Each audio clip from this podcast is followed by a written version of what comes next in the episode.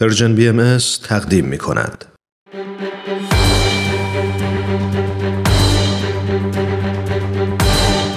یک قهرمان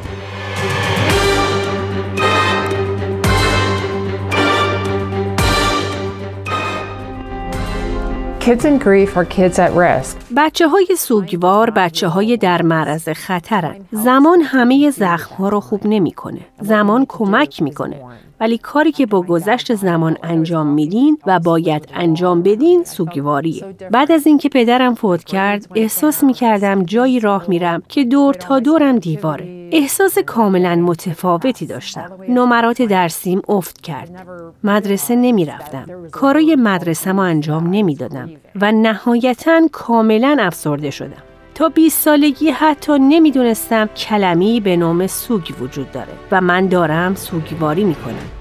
او وقتی 14 سالش بود پدرش رو از دست داد. حالا به بچه ها کمک می‌کنه تا یاد بگیرن چطور سوگواری کنن. وقتی همسر تریسی کراسبی به طور ناگهانی از دنیا رفت او با چهار تا بچه تنها شد اون میگه سختترین چیز توی دنیا اینه که به بچه هات بگی دیگه هرگز پدرشون رو نخواهند دید کراسبی خیلی نگران بود که اونا چطور با این قضیه کنار میان تقریبا 5 میلیون بچه در امریکا تا قبل از سن 18 سالگی یکی از والدین یا خواهر برادراشون رو از دست میدن.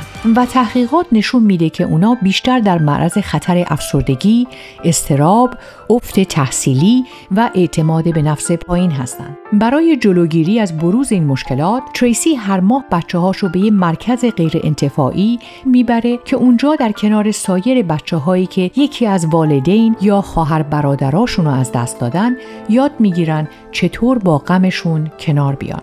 مری رابینسون این مرکز غیر انتفاعی رو در سال 2011 تأسیس کرد تا چیزی رو به وجود بیاره که خودش در سن 14 سالگی وقتی پدرش رو به خاطر سرطان از دست داد نداشت. در اون زمان نمرات تحصیلش افت کرد، فعالیتاش رو کنار گذاشت و یک آدم منزوی شد. رابینسون با این مشکل درگیر بود تا اینکه در اواخر 20 سالگی راهش رو پیدا کرد. بالاخره تقریبا 20 سال پیش یک کار داوطلبانه رو در یک گروه حمایتی کودکان سوگوار شروع کرد و شغلش رو رها کرد تا به صورت تمام وقت در اونجا مشغول کار بشه. اون میگه سازمان تصور کن برای این به وجود اومد تا برای بچه ها مکانی رو فراهم کنه که در اونجا برای عزیز از دست رفتهشون سوگواری کنن و داستاناشون رو تعریف کنن. در شب همایش مردم با هم حرف می‌زنن، غذا می‌خورن. بچه ها بازی می‌کنن و این بر اون بر. ولی وقتی که حلقه افتتاحیه رو شروع می‌کنیم همه جا کاملا ساکت میشه. هر کسی شخصی رو در زندگیش از دست دست داده و این کار فوقالعاده قدرتمنده. شما یک عالم شادی و سرگرمی می‌بینید و دوستی های زیادی شکل می‌گیره. ما همچنین بهشون کمک می‌کنیم تا خاطراتشون رو برای هم تعریف کنن و ابزارهایی برای مقابله با غم و غصه به وجود بیارن. یک قهرمان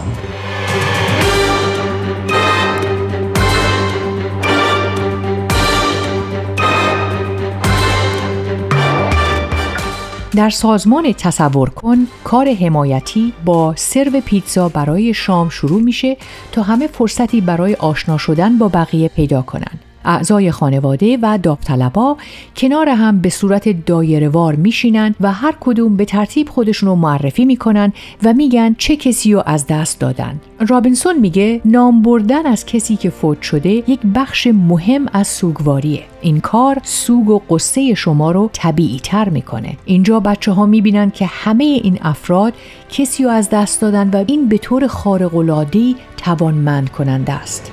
کتلین تونر خبرنگار CNN ازش می‌پرسه شما یک نماد مشخص دارین که در سراسر مرکز دیده میشه اهمیت اون چیه ما در هر اتاق این گروه حمایتی نشانی از فیل داریم که به شکل نقاشی های دیواری، عروسک های اسباب بازی و بالش هستند. این به این خاطره که در جامعه ما سوگ و غم از دست دادن کسی موضوعیه که راجع بهش حرف نمی‌زنه. ما از روبرو شدن با کسی که سوگواره وحشت داریم چون نمی‌دونیم چی بگیم و چطور رفتار کنیم اما در مرکز تصور کن شما می‌تونین در مورد فیل در اتاق که نماد این مشکله حرف بزنید. آیا برای خدماتی که ارائه میدین محدودیت زمانی وجود داره؟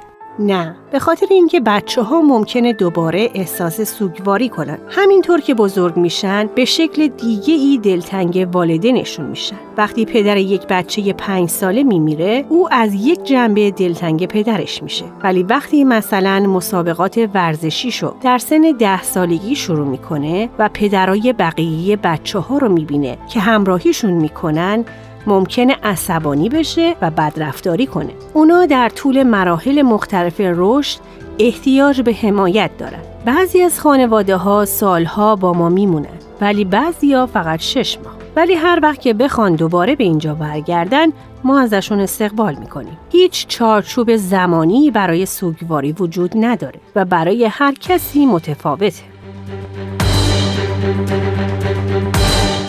یک قهرمان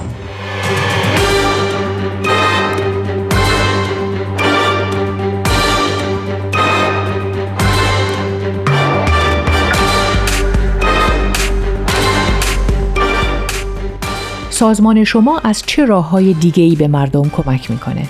ما قصد داریم مرکز دیگه‌ای در یکی از شهرهای اطراف باز کنیم که 20 دقیقه با ما فاصله داره. یک جامعه شهریه که از نظر منابع از دنیای امروز فاصله داره. بچه های اونجا آسیب های زیادی رو در زندگیشون تجربه کردن و ما واقعا برای کار کردن با اونا هیجان زدیم. ما همچنین آموزش سوگواری رو در مدارس ارائه میدیم. شما کلاس هایی پر از دانش آموزان سوگوار می‌بینین که هیچ کس معلم را برای برخورد صحیح با این دانش آموزان آماده نکرده.